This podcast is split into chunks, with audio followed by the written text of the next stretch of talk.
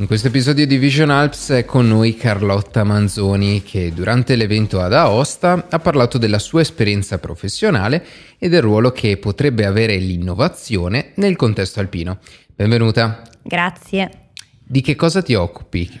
Dunque, io sono um, hub manager di, dell'Innovation Center Giulionatta, un uh, innovation center, come dice il nome stesso, eh, che si caratterizza per essere un laboratorio a cielo aperto in uh, ambito rurale per uh, la prototipazione e lo sviluppo di progetti innovativi in ambito agritech, economia circolare, energie rinnovabili e quello che noi racchiudiamo nel tema Nature Tech. Quindi ti occupi comunque di un settore legato all'innovazione anche da un punto di vista energetico, ecco. Assolutamente Però sì. non nel territorio alpino dove ci troviamo oggi, giusto in pianura padana. E quindi qual è il legame che può esserci tra eh, il tuo lavoro e poi eh, la montagna, le Alpi in particolare? Eh, dunque, in primis il legame viene dalla mia vita personale che trascorro prevalentemente eh, nelle Alpi, appunto. Quando la mia settimana lavorativa finisce, vivo, vivo in montagna dove pratico diverse attività e eh, l'esperienza professionale mi ha però fatto um, riconoscere come um, luoghi chiamiamoli remoti, che non siano appunto il tipico contesto a cui si lega l'innovazione che è l'hub di innovazione o l'incubatore in città, possano offrire tantissimo per lo sviluppo di soluzioni innovative per tutte quelle che sono le necessità di oggi e sempre più di domani legate eh, in particolare alla transizione energetica e alla sostenibilità e quindi appunto l'esperienza della gestione di un incubatore a cielo aperto eh, in, in, ambito rurale mi ha fatto ragionare su come tante realtà locali in contesto alpino possano diventare a loro volta dei laboratori di sperimentazione di soluzioni innovative per la montagna e in montagna. Ok, quindi eh, dal tuo punto di vista la montagna, cioè o- oggi queste, eh, questi ambiti di innovazione non vengono sfruttati nel territorio alpino? Di fatto se pensiamo all'innovazione o comunque alla nascita di un business che non deve per forza mh, prevedere una eh, innovazione tecnologica o digitale, ecco le innovazioni possono essere anche a livello di modello di business, di governance e di gestione, quindi pensiamo ad innovazioni in senso lato. Eh, parlando di nuova, nuove imprese o innovazioni in contesti alpini o in contesti di montagna, eh, l'immaginario comune riporta sempre e troppo spesso al, all'azienda, diciamo, all'agriturismo o all'attività turistica in senso più lato, eh, mentre ci sono tanti più ambiti inesplorati che potrebbero appunto ehm, essere sfruttati e offrire grande spazio di, di sperimentazione e di innovazione nei contesti alpini. Ok, e questo immagino in base appunto, come dicevamo, alla tua esperienza in un, in un altro contesto che hai riportato poi nel territorio ehm, alpino e quali potrebbero essere dal tuo punto di vista questi, eh, questi ambiti in cui l'innovazione può avere un, un ruolo rilevante? Dunque, partendo da quella che è l'esperienza che faccio quotidianamente in azienda, eh, e pensando anche a quelle che sono le filiere di fornitura dell'energia, l'ambito energetico, di produzione energetica, sempre più si parla di rinnovabili e di energia sostenibile, quindi ehm, questo potrebbe sicuramente essere un contesto da esplorare in contesti alpini, anche perché gran parte delle energie rinnovabili vengono prodotte in, in questi ambiti.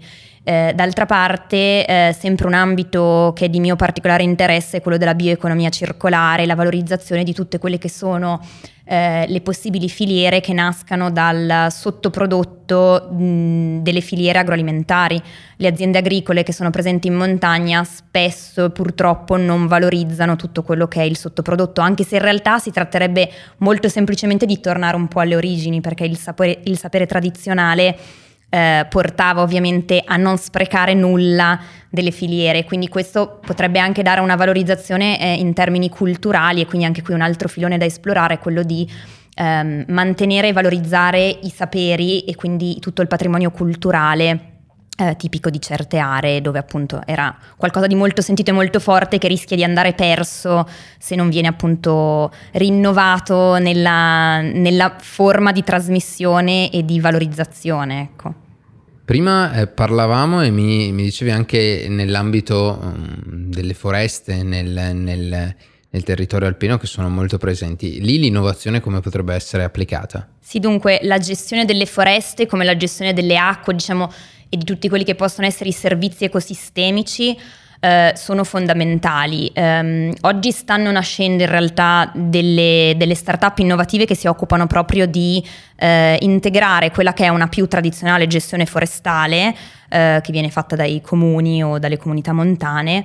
Eh, con quella che è un po' l'area più innovativa e che poi attira un po' l'attenzione anche di eventuali investitori del mh, tema dei, legato al, um, ai crediti di carbonio. Quindi um, non si tratta di innovazioni tecnologiche particolari, ma appunto più delle innovazioni legate alla governance di alcuni aspetti eh, e a modelli di business innovativi che da una parte vadano anche a coinvolgere nella gestione attiva delle foreste eh, comunità locali eh, e quindi creando anche opportunità di lavoro e dall'altra parte interessino anche un mercato più ampio che può essere quello di aziende eh, di, di, ampio respiro che, che normalmente non, non, guarderebbero a questi territori ma che appunto per il potenziale in termini di eh, crediti di carbonio eh, di, acquistano appunto importanza e rilevanza agli occhi anche di questi attori. Quindi si tratta di applicare delle tecnologie che sono già presenti, magari eh, come dicevi nel tuo, eh, nell'area dove, dove, lavori, ma che dovrebbero essere applicate in un territorio in cui invece queste tecnologie non vengono ad oggi sfruttate. Sì, esatto. Di fatto si tratta di studiare dei casi d'uso e dei casi di applicazione differenti di tecnologie che sono già ben presenti eh, e già utilizzate. Abbiamo secondo me tutti gli strumenti, bisogna solo fare uno sforzo di immaginazione in più e ridare un attimo di dignità anche a questi territori che sono spesso trascurati e visti solo come luogo dove andare a trascorrere le vacanze o appunto a praticare dello sport. E secondo te si sta muovendo qualcosa da, da questo punto di vista? Si sta muovendo qualcosa, lo, diciamo ne sono la, la, prova i diversi programmi dedicati allo sviluppo di progetti imprenditoriali in montagna, a chi vuole andare a vivere in montagna e cambiare appunto il proprio stile di vita eh, con la necessità ovviamente di servizi per il cittadino che debbano eh, supportare appunto la vita di tutti i giorni in contesti diversi da quello della città. Eh, e lo testimonia anche l'iniziativa Vision Alp stessa che sta comunque riscuotendo grande interesse da parte di diversi interlocutori e, e, appunto che ha dato un po' sfogo a quello che era il mio interesse per la, il coniugare l'innovazione con questo, questi ambienti che, che amo tantissimo.